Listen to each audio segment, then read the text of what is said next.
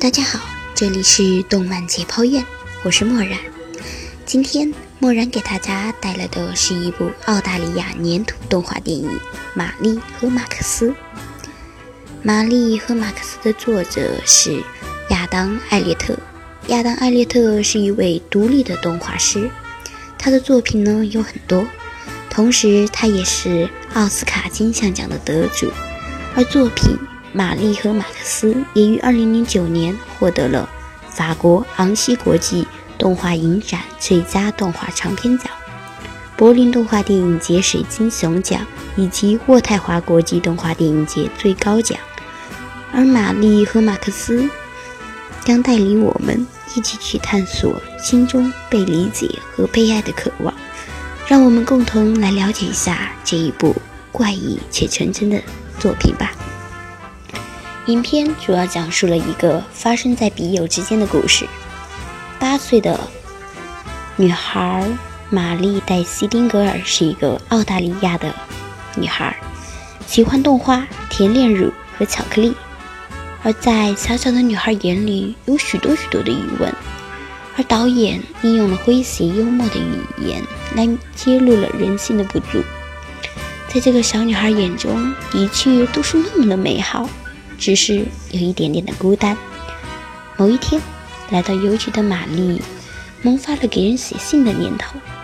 玛丽的信写给了美国纽约市的马克思·杰瑞·霍洛维茨，并询问美国的小孩是从哪里来的，附上了玛丽最喜欢的巧克力棒。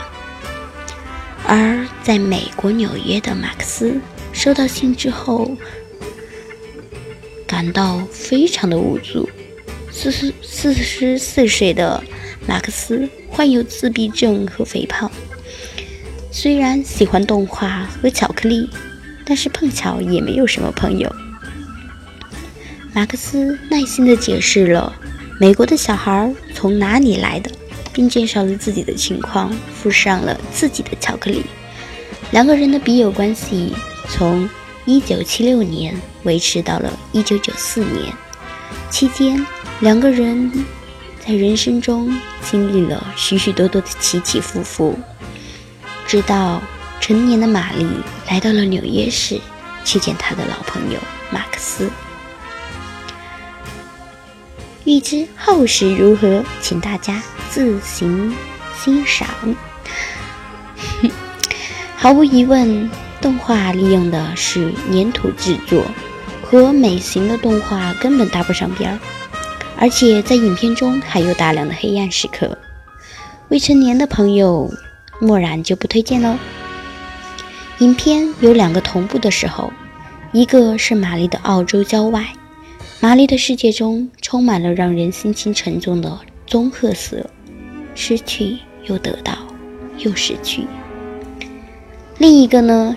则是马克思的纽约市，充满着让人压抑的黑白灰色空间，给予了观众强烈的视觉感受。在影片中强调了孤独感，其实默然觉得每个人都会有类似的感受，觉得自己和世界格格不入，总是莫名其妙的感到孤独、惆怅和悲伤。在当今这个快节奏的社会里。很多人都是孤独了，他们忽略了自身的感受，只为追求和奔跑，很久没有静下心来想一想自己到底需要什么。如果今天默然的话能对你有感触，我很高兴。好，回归正题，在影片中，马克思给玛丽写信道：“你是我最好的朋友，也是我。”唯一的朋友，希望大家在人生中也能找到一个能分享喜怒哀乐的最好的朋友。另外，在影片中插曲也不错，不过默然忘记了名字，有兴趣的朋友去听一听吧。好了，今天默然的推荐就到此结束，谢谢您的收听，我是默然。